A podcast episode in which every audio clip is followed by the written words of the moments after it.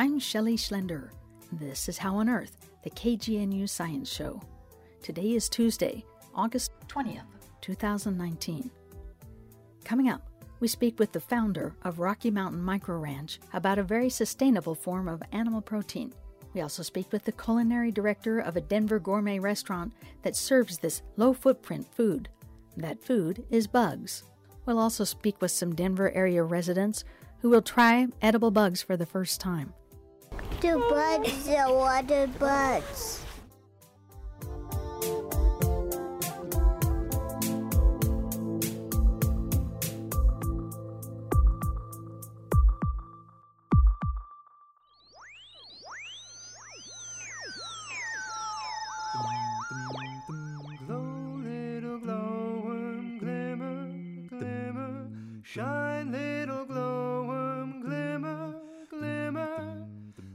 It may seem gross to think about eating bugs, but edible insects, such as grasshoppers, crickets, and caterpillars, are a great source of high quality protein and essential minerals such as calcium and iron. Edible grubs offer a bonus of high quality fat, which is crucial for brain development. Over 2 billion people worldwide regularly eat bugs. But in America, bug phobias mean that people who munch on fire ants or mealworms are extremely rare. That's starting to change, with some parts of the transformation so small they are microsized. Glow. A rusty metal latch creaks as Wendy Lu McGill opens a rail car shipping container located in southwest Denver. Wearing a city skirt and boots, she steps from a cold and sunny Denver morning into a boxcar sized room. In here, whirring machines keep the temperature around 80 degrees Fahrenheit and 80% for humidity. McGill says this tropical atmosphere is perfect for growing 600 pounds of high protein livestock every month, right inside this little space. I mean, if you're going to say 10 pounds a person per month, that's 60 people. Her livestock reside in shallow white drawers lining every wall, with each row stacked a dozen drawers high. As for what high protein animal fits inside a drawer, McGill reaches out her hand and starts brushing her fingers through something inside the drawer. It's thousands of shiny golden mealworms. They, um, they're very soft. Wendy Lu McGill has bright red fingernails, and it's kind of a marvelous thing to see those bright red fingernails and the shiny golden mealworms wriggling and weaving around them. As for why there are so many mealworms here, it's not to feed a pet robin or someone's pet snake or frog. These mealworms are here to feed us. Here's Wendy Lu McGill, founder of Rocky Mountain Micro Ranch. Rocky Mountain Micro Ranch is Colorado's first and only edible insect farm. And we raise crickets and mealworms to sell to restaurants and food manufacturers. Wendy Lu McGill started growing edible insects just a few years ago in response to warnings from the United Nations Food and Agricultural Organization that it's damaging the environment to try raising enough beef and even chicken to feed the world's appetite for animal protein. McGill says part of the solution to this problem is probably to eat less beef and chicken and crunch on more meals that feature bugs. The protein on crickets is actually pretty similar to chicken in terms of the quantity, if you're doing like grams to grams. Where it gets exciting is in the micronutrients like iron and calcium. Calcium is as much by weight as milk in crickets, and then the iron is as much as spinach and kale, again by weight. So there's just a lot of nutritional benefits. And there was also just this research recently that eating crickets may help improve your gut biome, so the prebiotic effect. The mealworms definitely are a good source of fat, and like most animals that we eat, what they eat really determines their fatty acid profile. There's more bang to the bug when it comes to converting plants into essential nutrients.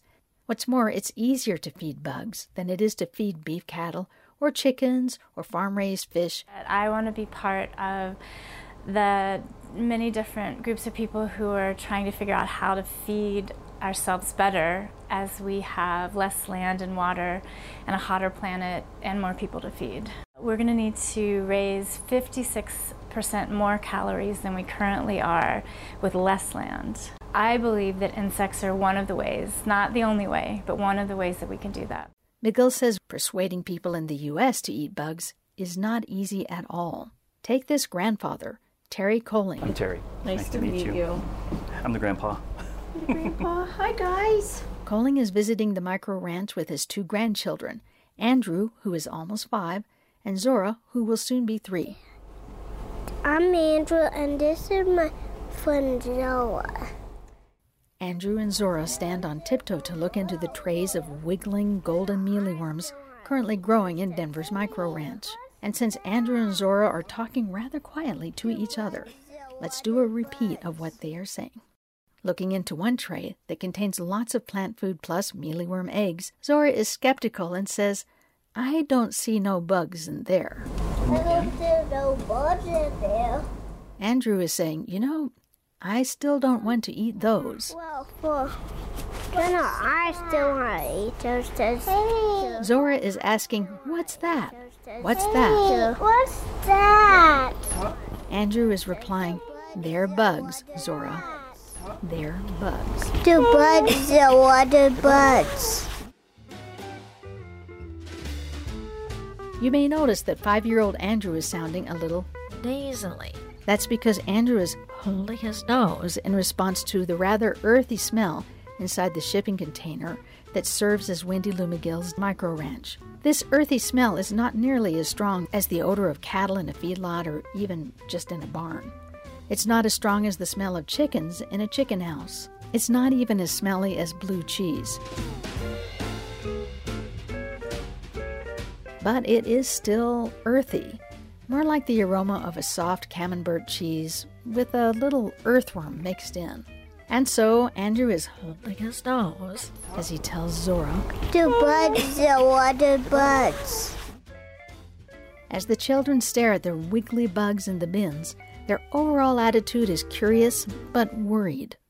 Rocky Mountain Micro Ranch founder Wendy Lu McGill is used to this and works to reassure them, so you'll hear her talking with them in the background. Wendy Lu McGill does a lot of outreach and education about edible bugs because the vast majority of people in the U.S. have never, ever eaten a bug on purpose.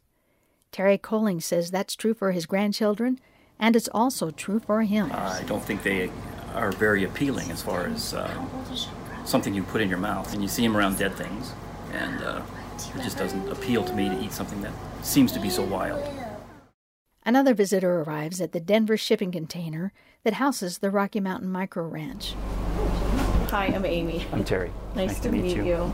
Hi guys. Amy Franklin notices that five year old Andrew is still holding shut his nose. Are they a little stinky?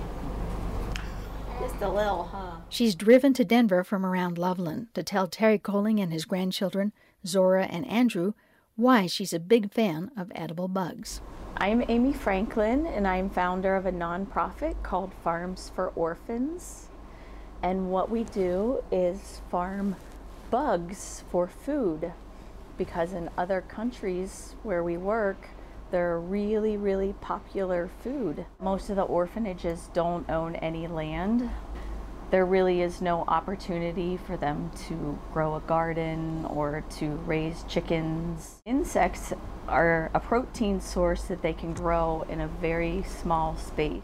Amy Franklin says she did not expect to become an expert on growing bugs, but the need to find affordable and high quality proteins and fats for the orphanage children changed her mind. My background is in veterinary medicine.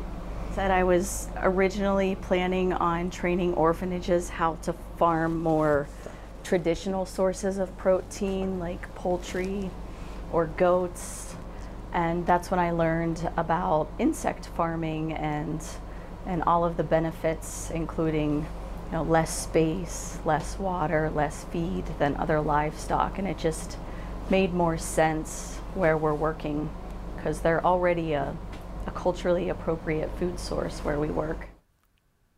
Franklin explains that she works in the Democratic Republic of Congo. She's visited African markets where vendors sell huge platters of wild caught crickets and big bowls of grubs that pulsate like caterpillars. Big caterpillars. Each grub can be the size of a grown up's thumb. These insects arrive only in special seasons when they are flourishing naturally on their own without any help from farmers by eating the natural vegetation around them. When these natural bumper crops of bugs arrive, Franklin says there's often a feast. This is festival music Franklin has recorded at a bug feast, with children in the orphanage laughing and dancing. Franklin says the orphans generally live in the cities, where concrete buildings box them in on every side. The typical city orphanage struggles to serve a well balanced meal. Starchy cassava, which is kind of like a potato, is commonplace. In addition to insects allowing a very small farm to produce high quality protein, there are grubs, meaning insect larvae, which are an impressive source of fats that are crucial for brain development. Insect larvae are a big focus of the foods for the nonprofit Farms for Orphans. The nonprofit grows these foods using shipping containers that are very similar to Wendy Lu McGill's Rocky Mountain Micro Ranch. Franklin says children in orphanages love to eat bugs. Here at Denver's Rocky Mountain Micro Ranch, five year old Andrew and almost three year old Zora listen politely with wide and solemn eyes. Do you think you'd like to eat bugs? The two young Coloradans shake their heads. Franklin smiles at them. No, we're not used to it here in the U.S., are we?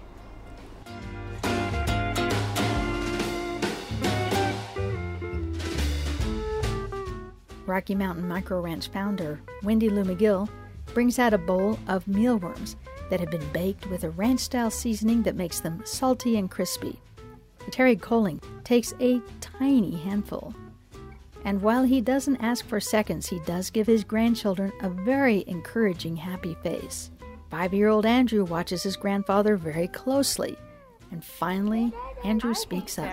Can I just take one? Yeah, one, totally. And then if you like it, you can have more. But how about just one? Will you put your hand out flat and I'll put it? Thank you, darling. Wendy Lu McGill There you go. gives him a mealworm. It's really crispy and salty. Tastes kind of crunchy and kind of yummy.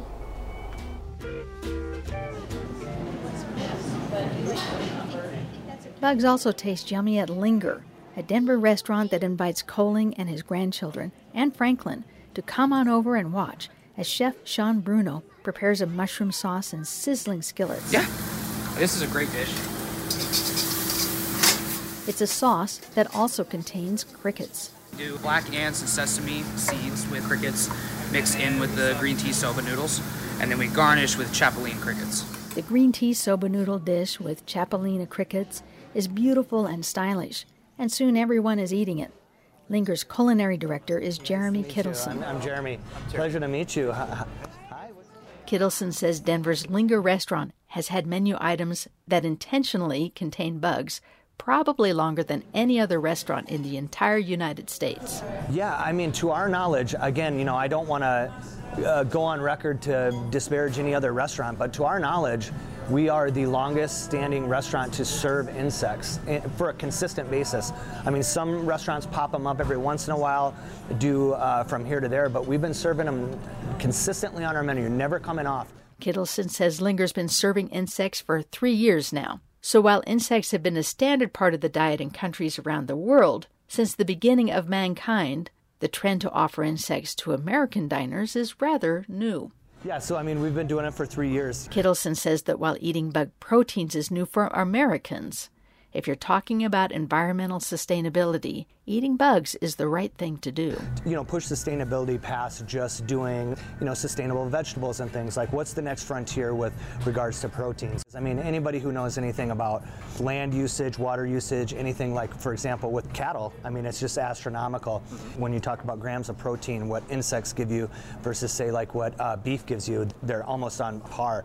And then obviously the footprint's much less. The insect dishes, they are popular in our restaurants. I mean, are they our number one selling dish? Absolutely. Absolutely not. But people really do embrace them. You know, how we started this was we really went with education. We educated our staff, and, and everybody since day one has taken this uh, very seriously. You know, it's not just a fear factor thing, even though we do have some of those people who are like, oh, you just got to try this because of, of, that. But our staff, they're extremely knowledgeable. They are behind it. They, they really believe in uh, the message and, you know, what we're trying to do with lessen the footprint and doing sustainability. Kittleson says that insect containing dishes are not exactly the most common menu item that customers at Linger order. But there's a respectable stream of people every day who do give them a try. You know, we sell, you know, on an average night, probably 15 to 20, you know, if we do 300 people. So, you know, it's still a pretty good percentage for considering what it is. Linger Restaurant has done a lot to educate its staff about how to explain the insects in the dishes. Because in the United States, Kittleson says bug phobias are absolutely huge. What I what I've always said about the insects is you got to remember nobody really has like a cow phobia. When you get into insects, people have like arachnophobia. They have all these you know, like people are terrified of insects. So maybe you've traveled all over the world and know that we're the only country that doesn't really eat insects on a regular basis. You have somebody who's in here, you know, for just the basic kind of experience and they find a, a, cricket in their dish, they might think that you have roaches or something like that, that there's an insect infestation. So, I mean, it's, it's something that we've had to manage, again, through education, through training, um, and just educating our guests, our staffs, and then our, our culinary team as well. In the three years that Linger has been offering bugs on its menu, it does it one menu item at a time, meaning most menu items have absolutely no bugs in them. But every day for the last three years, there has been one menu item that is mostly a popular dish that has some chopped crickets in the filling or some fire ants in the garnish and so on. We've probably done about five different inclinations of, insect dishes. So the first time that we ever did it, we did it in a taco. And we said, you know, how can we show crickets, but yet still kind of make them approachable to as if you were just eating something that was delicious. And that's one thing that I uh, didn't mention that we've always approached this from a let's make this dish delicious, craveable, and, a, and first and foremost, a great dish.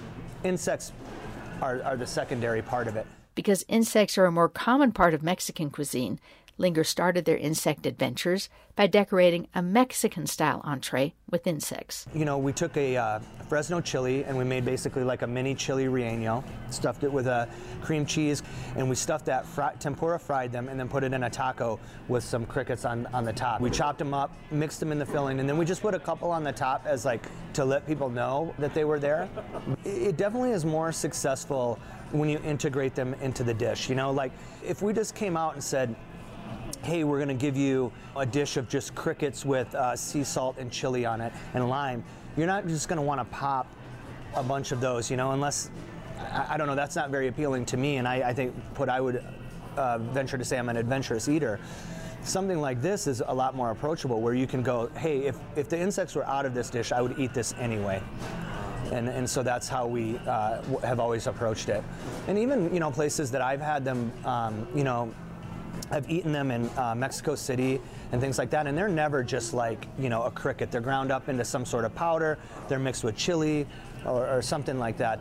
Linger has also educated its staff by working with other experts on edible bugs who have come to Denver to serve a bug banquet. You know, we did a bug dinner with this chef. We tried all different kinds, and we really loved the grasshoppers and the black ants. I mean, I don't know, the black ants have this just like really floral kind of anise flavor to them. Texture's really good. We've in, introduced them into some desserts as well. We put them into caramels, uh, which was really fun. So it kind of looked like they were caught in the amber type of uh, deal. And then we've also now done this uh, kind of more Japanese style uh, dish. So yeah, we've we've bridged that that gap.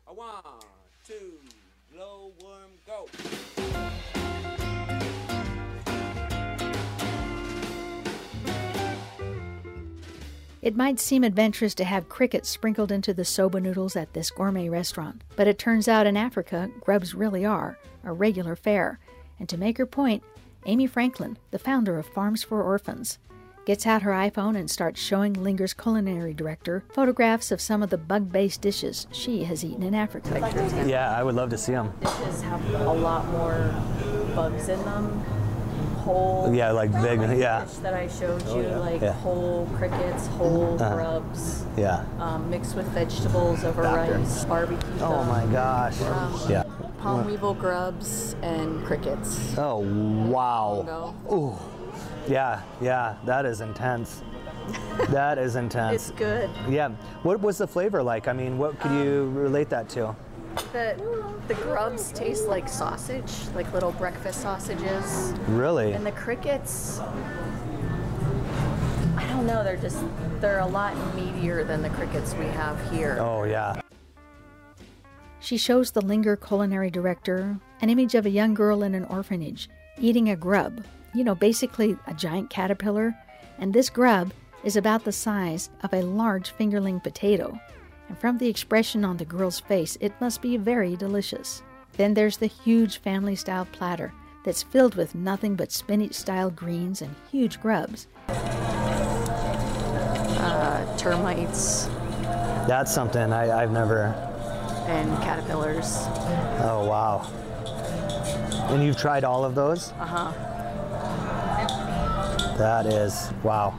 Yeah. That's great. I'm a rather adventurous eater. Yeah, yeah. I, I, I would say I, s- I would say you've uh, done that. Yeah. So, um, but cool. It's obvious that a few bugs sprinkled into a gourmet dish at Linger is not a particularly bold bug eating experience compared with how people in Africa eat bugs all the time. If you're wondering whether it's only countries such as Mexico and continents such as Africa, consider the cold northern regions of Scandinavia, where Laplanders herd reindeer, and as a special culinary treat, they sometimes take reindeer meat and use it to grow a huge crop of fly larvae. That means they intentionally grow maggots, high fat maggots, and the Laplanders enjoy eating them. Because Americans have such a phobia about bugs and do not eat them on a regular basis, Jeremy Kittleson says there's a lot more education of the American palate that needs to happen before most people would eat bugs for grubs. But back at the table with the soba noodles and the crickets, for Americans this is a bold beginning. And it's a little too bold for five year old Andrew and almost three year old Zora. Both kids decide to skip anything except the soba noodles in the soba noodle dish. But then there's the grandfather, Terry Koelling. Do you remember him from just a few hours ago at the Rocky Mountain Micro Ranch? I don't think they are very appealing as far as um, something you put in your mouth. And you see them around dead things, and uh, it just doesn't appeal to me to eat something that seems to be so wild. Now that he's eating a gourmet version of green soba noodles garnished with crickets, Terry Koelling says the whole combination is delicious, including the crickets. Kind of like a hard raisin. No, it's a painting. But the seasoning's great. Huh.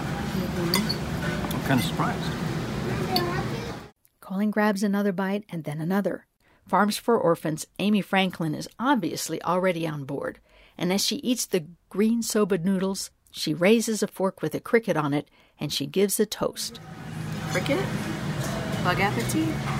Linger's culinary director Jeremy Kittleson says that bug appetit as a toast would benefit the entire world. For sure. I mean, we'd love to see people, more people growing them. We'd love to see more people serving them. As much as we love beef, as much as we love our farmers and stuff, there's no scientist, there's no environmentalist that's going to tell you cattle farming is a sustainable practice. I'm at like what it takes to actually produce one watermelon. You know, I mean, the, the amount of water, for example, and then you talk about land and all these things. We do need to be eating less meat as a country, as a, as a society, and uh, globally, we all need to start eating less meat. So, insects, we should eat more insects. As a former skeptic, Terry Koelling says he might. This cricket dish at Lingers was very good. It seemed to me that uh, there weren't enough crickets in there.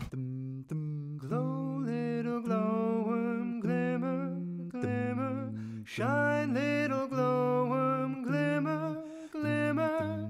Thanks to our local experts on edible insects for sharing what they're doing to make bug eating more palatable. We've been talking with Wendy Lu McGill of Rocky Mountain Micro Ranch, Amy Franklin of Farms for Orphans, and the staff at Denver's Linger Restaurant about edible bugs. And we'll leave you with this reminder over 2 billion people worldwide eat grubs for grubs, slowly, even in the U.S., even here in Colorado. The number of people who eat edible insects is growing. For How on Earth, I'm Shelley Schlender. Glow,